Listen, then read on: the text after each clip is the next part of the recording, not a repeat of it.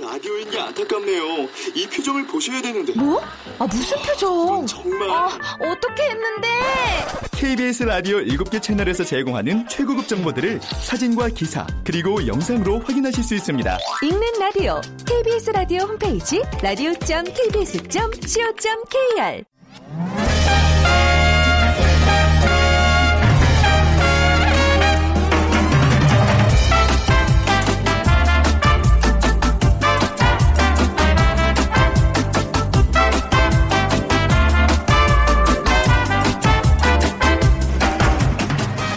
안녕하세요. 빅데이터로 보는 세상 아나운서 최현정입니다. 자, 오늘 가을비 소식이 있습니다. 가을비 덕에 그동안 기승을 부리던 한낮의 더위도 주춤할 것으로 보입니다. 낮 기온도 20도를 조금 웃돌 것이라고 하니까요. 오늘 조금은 뭐 두툼한 겉도 챙겨가시기 바랍니다. 근데 아, 비 소식에 힘든 분들이 계십니다. 지진에 피해가 있었던 경주 지역 주민들 한숨이 깊어지실 텐데요. 특별 재난 지역으로 선포되면서 지금도 피해 복구에 구슬땀을 흘리고 계십니다. 어, 전 국민의 많은 관심이 이어졌으면 하고요. 하루빨리 피해를 극복하고 안정을 되찾으시기를 바라는 마음입니다. 잠시 후 세상의 모든 빅데이터 시간에요. 지진 대비라는 키워드 어, 분석을 해보고요. 또 오늘 월드 트렌드 빅데이터로 세계를 본다 시간에는요. 공유 민박에 대해서 알아보겠습니다. 오늘 빅퀴즈 드리죠. 자, 오늘처럼 비 소식이 있는 날 도로에서의 안전 무엇보다 중요합니다. 비가 오면 노면이 미끄럽기 때문에 평상시보다 반응 속도가 느립니다. 제한 속도보다 최대 20% 정도 감속해서 주행하도록 하시고요. 안전거리도 넉넉히 확보하셔야 되는데 비가 오는 날은 주변이 많이 어두워지잖아요. 낮이라도 이것을 켜서 안전을 확보하는 게 중요합니다. 운전자가 시야 확보를 하는데 도움을 줄 뿐만 아니라 다른 차들에게 내 차의 존재와 위치를 알리는 역할을 하는데요. 어, 앞차나 옆차가 일으키는 물보라에 앞이 흐려지기 때문에 이것을 켜는 것이 도움이 됩니다.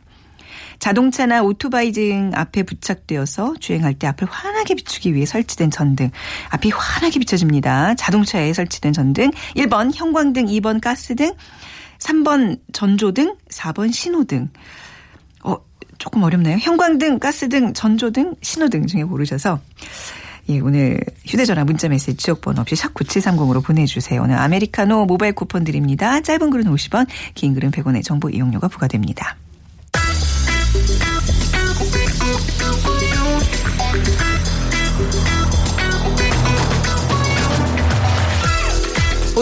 여러분이 궁금한 모든 이슈를 알아보는 세상의 모든 빅데이터 연세대 박희준 교수가 분석해드립니다. 네. 세상의 모든 빅데이터 연세대학교 정보산업공학과 박기준 교수 나오셨습니다. 안녕하세요. 네, 안녕하십니까. 네. 우리가 이렇게 좀 뉴스에서 좀 멀어지면 우리 기억에서도 이렇게 멀어지는 경향이 있는 것 같은데 지금 경주 지진의 여지는 계속 발생 중이고요. 예. 또 우리 국민들의 지진에 대한 불안감도 아직 가시질 않았습니다. 어떠세요? 이번에 그 추석 때 지진 좀 느끼셨었어요?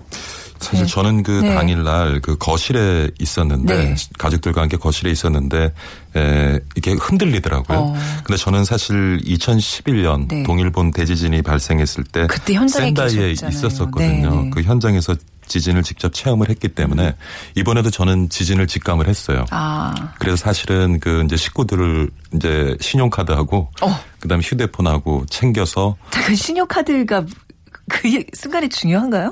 왜냐하면 뭐 일단은 집 밖에 나가서 어. 뭔가를 나중에 필요한 것을 구입하더라도 필요할 네. 것 같아서 신용카드하고 그 스마트폰만 챙겨서 네. 어 일단은 내려갔었죠. 저희가 아파트 25층에 살고 있는데 아, 우선 이제 집 밖을 나간다. 예, 어, 일단 예, 그 아이들 예. 둘 하고 그다음에 어머님 모시고 예, 집 밖으로 예. 나갔어요. 나가서 한 1시간 정도 있었는데 그다음에 별 뭐 이상이 없더라고요. 네. 그리고 이제 다시 집으로 올라갔었죠. 그래서 어. 저는 그 순간에 지진을 좀 느꼈습니다. 그러니까 이게 한 번 이런 경험이 있으신 분들은 굉장히 좀 이렇게 침착하게 오히려 대응을 좀 잘하시는데 처음 겪는 사람들은 우왕좌왕 어떻게 해야 될지 모르는 상황이잖아요, 이게. 네. 그렇죠. 제가 또 지난주에 그 이탈리아에 출장을 갔었는데 네. 이탈리아에서도 또 한 달 전에 지진이 있었잖아요. 네. 그래서 뭐 300 명 정도가 사망을 하고 3천 명 정도 이재민이 나왔는데 네.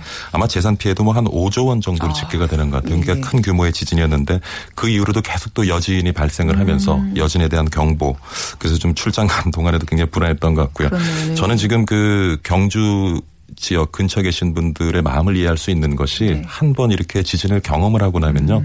그것이 트라우마가 되거든요. 음. 그렇죠. 그래서 저는 사실은 일상 중에서도 이렇게 조그만 흔들림이 있어도 음. 굉장히 놀랍니다. 그리고 또 그 제가 경험했던 지진은 아마 진도로 9 이상이었기 때문에 네. 저는 실제로 눈앞에서 이렇게 땅이 갈라지고 막 이렇게 나무들이 쓰러지고 심지어는 그 2층 관광버스도 흔들리다가 쓰러지는 걸 제가 목격을 했고요. 아, 네네. 그렇기 때문에 아마 다른 분들보다 서 있기가 힘듭니다. 한 네. 진도 9 정도는. 저도 네. 이렇게 넘어져 갖고 이렇게 길 위에서 이렇게 굴르기도 했는데 아이고. 그런 지진을 한번 경험하고 나니까 아마 굉장히 큰 트라우마가 생겼고요. 맞습니다. 음. 그래서 지금 그 경주 지역 근처 계신 분들 요번에는 뭐 제가 경험했던 만큼의 큰 지진은 아니었지만 아마 예, 평생 처음 네. 지진을 경험하신 분들이 많으셨을 것이기 때문에 아마 지금 굉장히 아마 불안하실 것이라는 생각이 듭니다. 당연하죠. 이게 단순히 어떤 기와장 몇 장 떨어진 거 가지고 뭘 그래라고 얘기를 절대 하면 안 되는 아, 것이 그럼요.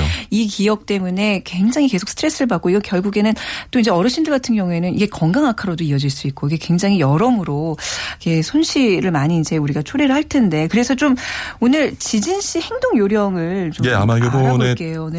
지진을 경험하고 나서 네. 많은 분들이 아마 그 지진이 발생했을 때 어떻게 행동해야 되는가 그 요령들을 뭐, 음. 어, 국민안전처 홈페이지 가서 많이 네. 살펴도 보시고 하셨을 텐데 혹시나 아직까지도 그 정보를 접하지 못한 분들 계실 수도 있으니까 네. 제가 간단하게 좀 일러드릴게요. 지진으로 이렇게 흔들리는 동안에는 먼저 테이블이나 책상 밑에 들어가서 몸을 보호하는 것이 필요하고요. 그 다음에 뭐 여러분 잘 아시는 것처럼 2차 피해가 굉장히 더 크거든요. 네. 그래서 전기나 가스불은 끄고 화재를 예방하고 그다음에 지진이 일단은 생기게 되면 나중에 어떤 공간에서 밖으로 나갈 수 있는 네. 출구가 확보되지 못하는 경우가 생기기 때문에 일단 문을 열어두고 출구를 확보하는 것이 굉장히 필요하고요. 그리고 엘리베이터는 뭐 여러분 아시는 것처럼 절대 타면 안 됩니다. 네. 고층 건물에 계신 경우에는 이제 계단을 이용해서 건물 밖으로 대피를 하셔야 되고요. 그리고 이렇게 지진으로 흔들리면서 무엇인가 물체가 떨어져서 머리를 다치는 경우가 많기 때문에 네. 뭐 아무것도 가지고 계신 것이 없을 경우에는 최소한 손으로라도 어. 머리를 보호하시는 것이 필요하고요. 그다음에 운전하고 가시다가 지진을 경험하실 수가 있잖아요. 그럴 때 특히 터널 같은 경우에는 이제 출구를 좀 지나서 왜냐하면 또 2차 피해가 우려될 수 있으니까 그리고 어, 운전을 하다가 지진을 만나게 되면 차는 일단 오른쪽에 세우는 것을 음. 원칙으로 하고 있고요. 그다음에 차 안에 있는 키는 이건 뭐 꼭 알아두셔야 되는데 네. 키를 빼시면 안 됩니다.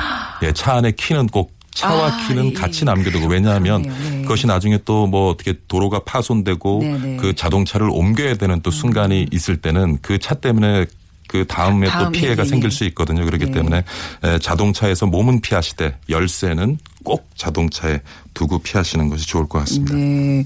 어, 그렇군요. 이게 굉장히 세세하게 우리가 알아둬야 될 것들이 굉장히 많은데 또 좀 몇 가지 또 그리고 알려주세요. 네. 전에 우리가 그 minimal minimal life를 얘기를 하면서 네. 특히 이제 계절 바뀌면서 우리가 옷 정리를 비롯해서 집안에 있는 여러 가지 기자재들을 좀 정리를 해야겠다라는 말씀을 하셨는데 음. 요번에 아마 지진을 겪으면서 좀 더 많은 분들이 느끼셨을 거예요. 그러니까 집안의 어떤 특히 침실 같은 경우에는 자다가 피해를 겪을 수 있거든요. 아. 네. 그래서 머리맡에. 어, 예, 그러네요. 머리맡에 가구 배치 특히 좀 유념을 하셔야 되고요.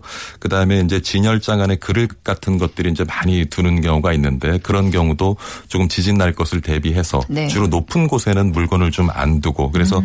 우리가 이제는 이제 지진을 경험하고 앞으로도 아마 우리 평생 이 기억을 통해서 지진과 함께 살아가야 될지도 모르기 때문에 네.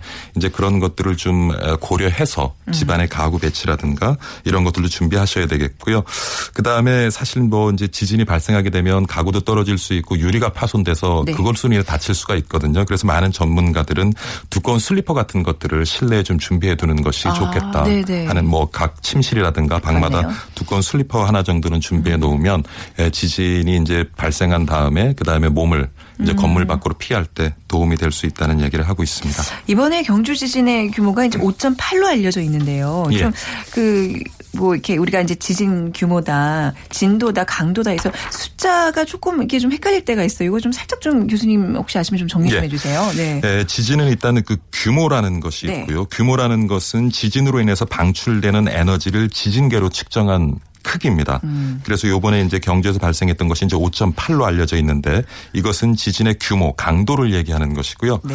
그다음에 진도라는 또 말씀을 드려보셨을 거예요. 요거 근데 각 국가마다 사용하는 기준이 좀 틀려요. 우리나라 같은 경우에는 이제 12등급의 수정 메르칼리 진도를 사용하고 있는데 일본은 또 다른 기준을 사용하고 있고요. 네. 우리는 미국과 같은 기준을 사용하고 있는데 이 진도라는 것은 앞서 말씀드린 것처럼 우리나라에서는 1에서 12까지 12등급으로 구분이 되어져 있는데 이것은 이 정도의 지진이 발생했을 때 우리가 겪을 수 있는 현상을 정리를 한 것이 되겠고요.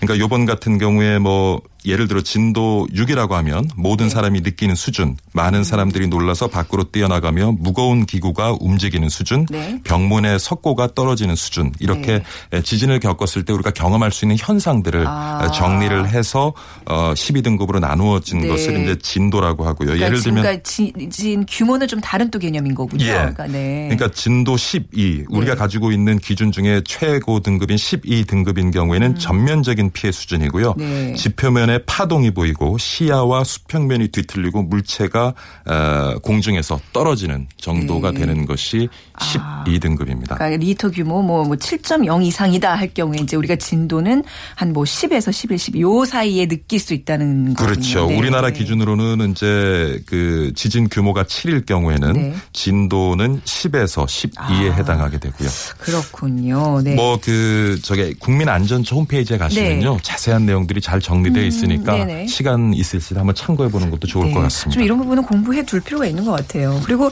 이제 이 지진을 이번 경주 지진을 계기로 내가 살고 있는 이 건물이 과연 안전할까 이 관심들이 가장 많은데 내진 설계가 안 돼 있는 건물들이 우리나라에 굉장히 많이 있는 걸로 알고 있어요. 아, 굉장히 네. 많죠. 지금 뭐 에, 우리가 늘 이용하는 그 지오, 지하철 1, 4호선만 해도 지금 40% 가량이 내진 설계를 지금 확보하지 못하고 있거든요. 네. 성능을 확보하지 못하고 있는 상황이고 뭐 학교 같은 경우에는 에, 약 지금 78%가 내진 보강이 이루어지지 않은 실정입니다. 그렇기 때문에 에, 이번에 이제 5.8 규모의 지진이 발생했습니다만 그 이상의 지진이 네. 에, 많은 사람들이 살고 있는 시가지에서 발생했을 땐 정말 뭐 기하급수적인 피해가 네. 우려가 되고요. 에, 근데 2005년 고베 지진 이후에 우리나라에서도 이제 지진을 대비한 에, 내진 설계에 대한 논의가 있었고 그래서 관련 되는 이제 법들이 만들어지면서 네. 사실 공공 건물은 지금 내진 설계가 의무화가 되어져 있습니다만은 음. 민간 건물 같은 경우에는 지금 아직 의무화는 되어 있지 않습니다. 네. 그렇지만 세제 혜택을 주면서 보다 내진 성능을 가질 수 있도록 유도하는 상황이고요. 아. 근데 사실 요번에 이제 지진이 발생하면서 정부의 여러 가지 대처라든가 기존에 이제 정부가 지진 대비해서 가지고 있던 에, 대응 체제에 대한 네. 불만을 가지고 계신 분이 많은데 근데 우리가 좀 이해할 수도 있는 것은 지금까지 우리가 경험해 보지 못했던 맞아요. 네, 것이었거든요. 예. 네. 그런데 사실 이런 내진 설계라든가 지진에 음. 적절하게 응대하기 위해서는 굉장히 많은 예산이 필요합니다. 음. 그래서 어떻게 보면 요번에 이제 경주에 지진 겪으신 분들에게는 참 죄송한 얘기긴 한데 네.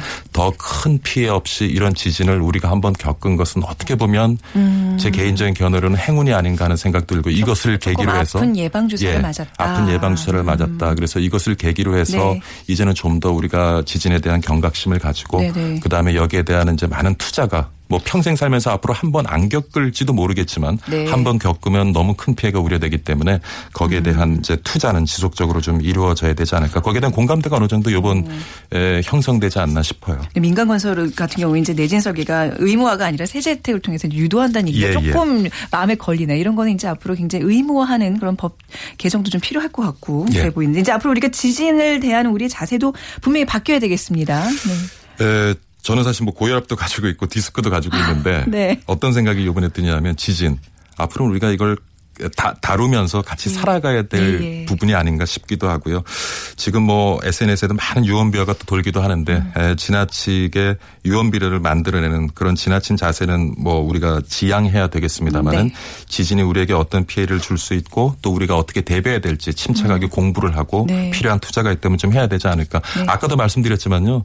아무리 우리가 뭐 욕심을 부리고 살아봤자 지진 한 방이면 끝인 것 같아요. 그래서 이걸 맞아요. 계기로 좀 우리가 욕심도 버리고 음. 조금 더 단순하고 담백한 삶을 한번 돌아보는 또 계기도 될 수 있지 않을까 네. 생각합니다. 이거 진짜 그 minimal life랑 또 이렇게 어떤 지진을 대비하는 마음이랑 이렇게 비슷한 같은 맥락을 간단히 또 우리가 느끼는 게 많았고요. 자, 가시기 전에 예. 음, 빅퀴즈 한번 다시 부탁드릴게요. 네. 예, 비가 올 때 도로에서는 감속 운전, 안전거리 확보 잊지 마시고요. 또 비가 오는 날은 주변이 많이 어둡죠. 낮이라도 이것을 켜서 안전을 확보하는 것도 좋을 것 같습니다.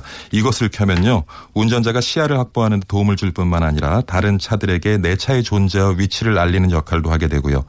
또 앞차나 옆차가 일으키는 물보라에 앞이 흐트러지는 것을 이것을 통해서 우리가 보호를 할 수가 있습니다. 네. 자동차나 오토바이 등의 앞에 부착되어서 주행할 때 앞을 환하게 비추기 위해서 설치된 전등 무엇일까요? 1번 형광등, 2번 가스등, 3번 전조등, 4번 신호등입니다. 네, 오늘 비 오니까요. 교수님도 꼭 이거 켜고 다니세요. 예. 네. 자, 휴대전화 문자 메시지 지역번호 없이 샵 9730으로 보내주세요. 짧은 글은 50원, 긴 글은 100원의 정보 이용료가 부과됩니다.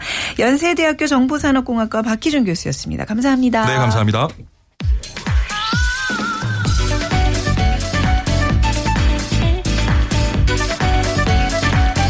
월드 트렌드 빅데이터로 세계를 본다.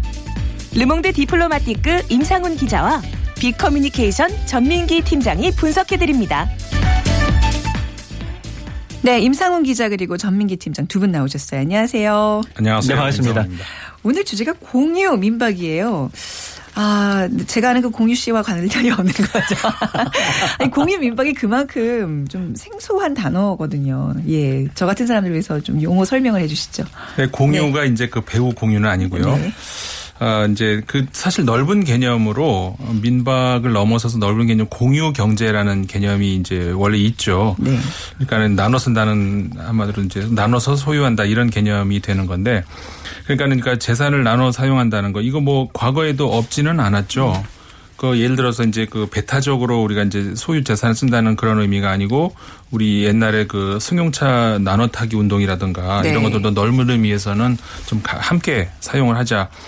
어, 저기 프랑스의 경우도 그런 게 있었어요. 이제 옛날부터 있었던 것이 어, 바캉스 처리되면 주택 그 저 숙소가 많이 모자라잖아요. 네. 그러면은 어 어차피 나도 바캉스를 떠났는데 그럼 내집 어. 비는데 그러면 다른 사람도 또 바캉스를 떠날 때 그 집 빌 거 아니냐. 그러면 네. 서로 이렇게 연락을 어떻게 좀 방법을 찾아가지고 집을 서로 바꾸는 거죠. 음. 네. 그러면은 예를 들어서 나, 는 지방에 살고 있는데 파리를 구경하고 싶다. 파리에 어떤 사람 지방에서 좀 휴식을 취하고 싶다. 그러면은 둘이 서로 집을 바꾸는 거예요. 음. 네. 그러면 뭐 비용 안 들고 서로 그러네요. 이제 어, 저, 저, 바캉스를 보낼 수 있다던가. 음. 이제 그런 예가 많이 있었습니다만은 이제 그런 거는 과거에는 이게 절약 의 어떤 차원 아니었겠습니까? 음. 한마디로 말하면 소비 억제가 이제 어떤 목적이었다면은 네. 최근 공유 경제라고 하는 개념은 반대로 어떤 경제 동력의 차원, 그러니까 소비를 오히려 유도한다는 그런 차원으로 어, 접근에 들어간다는 그런 차이점이 있는 거죠. 근데 이렇게 이게 가능한 것은 사실 그 우리가 빅데이터 어, 프로그램입니다만은 어, 인터넷으로 대표되는 정보 산업이 이제 2000년대 들어오면서 아주 눈부신 발달을 하지 않았습니까? 네. 그러니까는 아까 같은 그 소규모의 어떤 그 서로 정보를 교환하면서 집을 바꾼다든가 그런 개념에서 그 아주 엄청난 빅데이터를 소유하고 있는 어떤 그 네. 기업이든 혹은 어떤 뭐 주체에 의해서 이런 정보들을 저뭐 세계의 모든 정보를 가지고 있는 상태에서 내가 어 구체적으로 A라는 사람이 어느 지역에 어, 떤 음, 네. 형태의 주- 저 바캉스를 보내고 싶다 이런 것들이 확보가 돼 있으니까 네. 이런 것들을 통해서 이제 그 공유를 할 수 있다는 이런 개념에서 나온 거죠. 음. 어, 어떤 의미에서는 우리 그 택시 사업 중에서도 우버 택시라고 네네. 한때 우리나라 이제 그- 그거하고도 이제 비교를 할 수 있는 아. 어, 그러니까 이제 교통수단에 이어서 어, 숙박 수단도 네. 어, 공유를 할 수 있다는 그런 이제 어, 가능성이 열렸다는 그런 게 되는 거죠. 다만 우려스러운 것은 이제 그랬을 경우에 기존의 원래 그 숙박업이라는 게 있지 않습니까? 네. 그런 그 워- 기존의 경제 환경과 그리고 현행법하고 어, 충돌 우려가 있다는 것. 이거는 이제 우리나라뿐만이 아니라 전 세계 모든 나라에서 음. 어, 좀 이렇게 보완을 해야 되는 그런 상황인 거죠. 그래서 이제 뭐 서로 나누면 돈이 된다 뭐 이런 개념인데 이제 그 모 사이트를 통해서 그 숙박 공유 사이트가 마치 이제 대명사가 돼버렸잖아요. 네, 그렇죠. 그걸 이제 요즘 젊은 사람들 여행 갈 때 굉장히 많이 이용하더라고요. 그 숙소 맞습니다. 형태를. SNS상에서는 얼마나 이제 언급이 되고 있어요? 말씀해 주신 네. 대로 사실 공유 민박이라는 단어를 쳤을 때는 언급량이 그렇게 많지 않고요. 아, 네. 이 공유 민박을 대표하는 그 기업의 이름과 함께 사이트, 예, 네네. 제가 묶어서 말씀드리면은 지난 6개월 동안 한 18만 5,600여 건이 언급이 됐고요. 네. 인터넷 검색 사이트에서 공유 민박이라는 단어를 쳤을 때 재밌는 건 요즘에 최근 일본 도시들이 가장 그 상위권에 위치해 있다는 네. 거예요. 그래서 오사카, 도쿄, 후쿠오카 이런 곳들의 공유 민박이 인기인데 이유를 봤더니 굉장히 깔끔하고 또 가격이 저- 저렴하기 때문이라는 그런 어, 반응들이 있고요. SNS에서 역시 일본, 특히 오사카에 대한 연관어가 최근에는 가장 많았습니다. 그래서 전체 언급량이 한 10% 이상 되고요.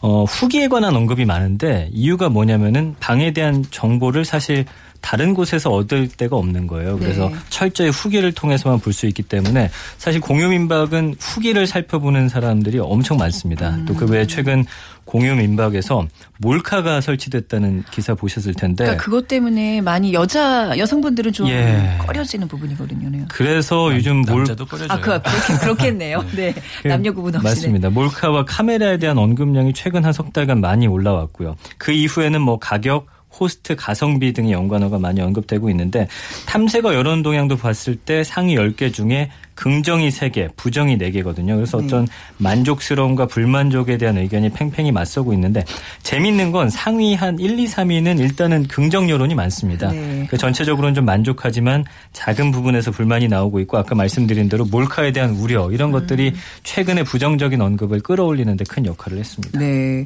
이게 이런 숙박 형태가 좀 일반화된 게 이제 그 아까 말씀하신 그 미국의 그한 사이트 그 거기서 이제 비로 네. 예, 온라인 사이트에서 이제 비롯된 거잖아요. 네. 그럼 미국이 좀 이런 유형의 숙박업이 우리나라보다 좀 더 일반화돼 있다는 얘기인가요? 그렇게 볼 수가 있죠. 뭐 일본이 워낙에 이제 기업을 하는 스타트업이 어, 환경이 우리나라보다는 좋다. 뭐 이런 것이 좀 우리가 이제 관저 저 상식적으로 생각할 수 있는 뭐 그런 거는 네. 어, 물론 있습니다만은 어, 기본적으로 그 어떤 그 사용자가 어떤 사용자의 이 이해도 그다음에 그 시- 실제로 얼마나 많이 활용하는가 이런 것이 없다면은 그렇게 이제 부상을 할 이유가 없지 않겠습니까? 최근에 이제 보도가 나왔습니다만은 그이 업계의 대표적인 그 업체라고 할 수 있는 어떤 A사 같은 경우에 네. 뭐이 저 구글로부터 이제 거액의 투자를 받았다 이런 음. 보도가 나왔었거든요. 그러니까는 그 이 회사의 구글이라는 회사가 이제 그 그 캐피탈 관련 그 회사가 두 개가 있는데 네. 그러니까 그러니까 초기 단계의 스타트업에 투자하는 회사 말고 어 그거는 이제 구글 벤처인데 그거 말고 주로 이제 막바지 단계의 스타트업 그러니까는 아 이 기업은 정말 이거는 100%된 기업이다라고 했을 때 이제 투자를 하는 그 회사로부터 그 엄청난 저 어, 저 네. 돈에 투자를 받았거든요. 그럼 지금 오, 사, 저 34조 원에 육박을 하면서 예. 실제로 이렇게 방의 소유 규모로 따지면은 그 기존에 있었던 어떤 호텔 어떤 그룹 이런 회사보다 더 큰 규모가 됐어요. 음, 네. 그리고 전 세계의 4위 스타트업 저 기업이 됐거든요. 미국으로 따, 미국에서만 따지자면은 그 2위가 되는 거고. 그러니까 그, 그 정도로 어, 이 성장했다는 것 자체가 미국에서 얼마나 많이 물론 미국뿐만이 아니고 전 세계에서 그렇습니다만은 얼마나 많은 사람들이 이용을 해서 어, 저 미래에 대한 그 가치를 보장을 했기 때문에 이렇게 되지 않았겠습니까? 네. 최근에 그러니까 사실 이 회사가 그 이제 이 업계에서 1위를 달리고 있는 그 회사가 2008년도에 그 예. 창립이 됐거든요. 지금 이제 가장 일하고 싶은 기업 1위를 차지하고 있다면서요. 그러니까요. 벌써. 네. 그러니까 그 정도로 어. 그 이제 설문에서도 구글을 제쳤다는 건데 네. 그만큼 이게 엄청난 그 소비자들로부터 반응이 온다는 거죠. 음. 근데 어떻게 보면 지금 이게 그 A사의 독주가 이- 이루어지고 있는 상태인데 중국이 숙박 공유 시장에 도전창을 내밀었다고요. 그렇죠. 아까 말씀해 주신데 조금만 더 덧붙 이자면 네. 사실 그 회사로부터 이번에 6천억 원을 지원을 받았거든요. 그러니까 네. 엄청난 돈이고요. 사실 어, 어떻게 보면 기존 투자자들한테는 어, 자금 모금에 참여하지 말아달라. 그러니까 신규 투자만 받은 게 이 정도 돈인데 말씀해 주신 대로 이제 중국이 뛰어들었습니다. 음. 네. 투자망이라는 중국 기업인데 창업 5년 만에 국내외 43만 건의 이 숙박 물건을 확보를 하면서 무서운 지금 성장세를 보이고 있거든요. 어, 선두주자인 A사가 230만 건이니까 벌써 한 5분의 1 정도로 육박하는 규모고요. 이 투자사의 급정, 급성장을 뒷받침할 수 있는 거는 아무래도 이 중국의 거대한 여행자들입니다. 그러네요. 이 사람들을 등에 업고서 2015년 중국인의 국내 여행객이 한 40억 명 되고요. 해외 여행이 1억 2천만 명을 넘어섰거든요. 네. 그러니까 국내 여행 수입만 잡더라도 이게 561조예요. 중국인들이 그 안에서 돌아다니는 규모가. 네, 다르네요. 그러니까 일단은 중국 안에서 시작을 했는데도 이 자금이면 어마어마한 거죠. 그래서 네. 그리고 재밌는 거는 A사 같은 경우는 어, 집주인한테서 3% 그리고 이용자한테서 6에서 12% 수수료를 받는데 이 중국 회사는 어, 집주인한테서만 12% 수수료를 받거든요. 네. 그래서 구조로 볼 때는 사실 물건 확보 면에서는 A사한테 어, 유리한 반면에 고객 유치 면에서는 이 투자가 훨씬 더 유리하고요.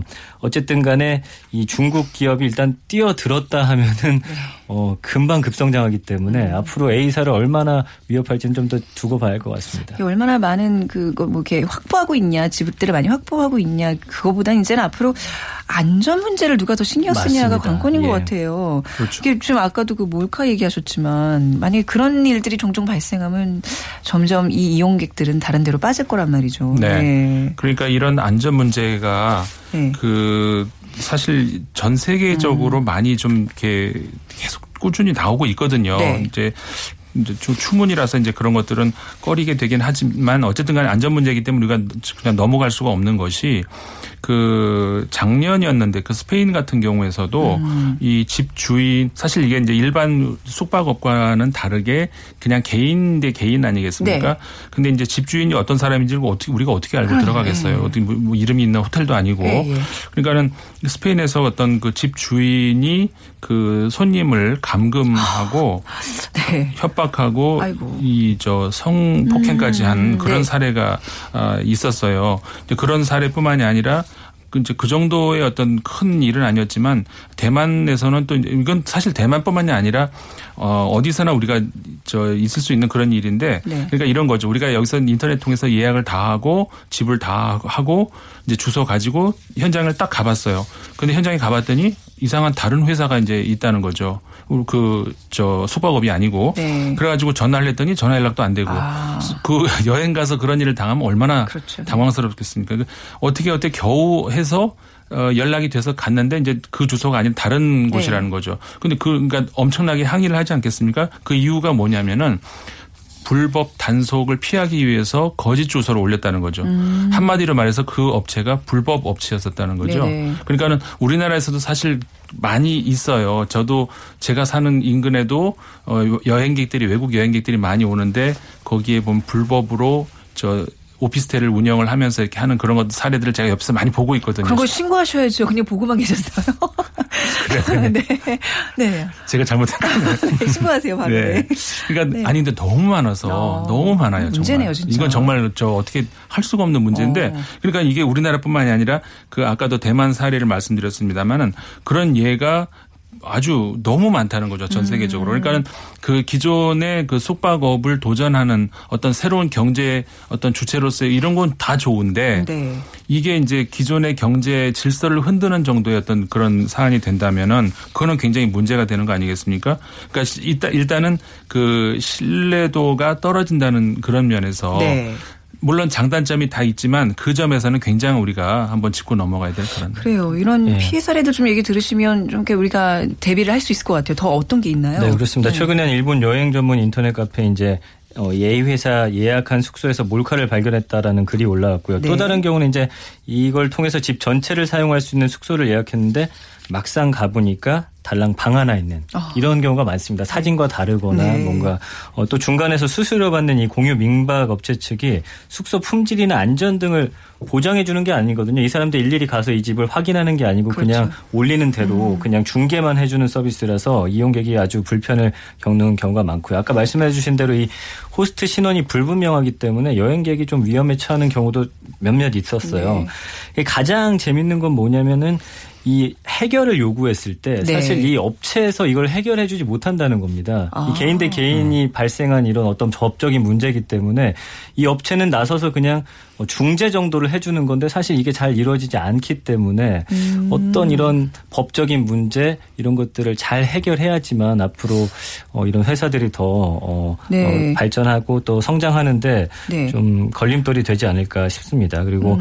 또 반대의 경우도 있어요. 네. 이제 이용객이 숙소의 물건 같은 걸 망가뜨리거나 이랬을 때도 사실 네. 보상받을 방법이 없다는 겁니다. 그렇기 그렇죠. 때문에 여러분들 가셨을 때는 사진을 좀 증거를 많이 남겨 두셔야 한다고 해요. 어, 이게 사실 이렇게 중개업이라는 게 이제 그런 어떤 책임까지도 같이 떠안기 때문에 수수료를 받는 건데. 맞아요. 어떻게 보면 이런 부분이 좀 많이 보완이 돼야 되겠네요. 이게 본래 취지에서 좀 벗어나고 있는 지금 형태들이 그렇습니다. 나타나고 있는데 말이죠. 자, 오늘 새롭게 또 등장하고 있는 그 공유 경제 개념 하나로서 공유 민박에 대한 얘기 오늘 두 분과 함께 얘기 나눠봤습니다. 잘 들었습니다. 감사합니다. 네, 고맙습니다. 감사합니다. 네, 월드 트렌드 빅데이터로 세계를 본다. 르몽드 디플로마티크 임상훈 기자, 빅데이터 전문가이신 전민기 팀장 두 분과 함께했습니다. 오늘 네. 정답은요. 차에 그 키고 켜고 다니는 등 전조등이죠. 1825님 저는 평소 낮에도 전조등을 켜고 다닙니다. 그게 더 안전한 것 같더라고요 하셨는데 그 해외에서는 어떤 나라는 이제 낮에도 전조등 켜는 게또 의무화 돼 있다고 하죠. 그리고 1호 이사님 아빠가 된 지 얼마 되지 않아 비 오는 날이면 항상 켜고 다닙니다 하셨어요. 네, 저희 가족의 행복을 나부터 지킨다라는 그런 마음 좋네요. 오늘 아메리카노 모바일 쿠폰 두 분께 드리도록 하겠습니다. 내일 오전 11시 10분에 다시 찾아뵙죠. 지금까지 아나운서 최원정이었습니다. 고맙습니다.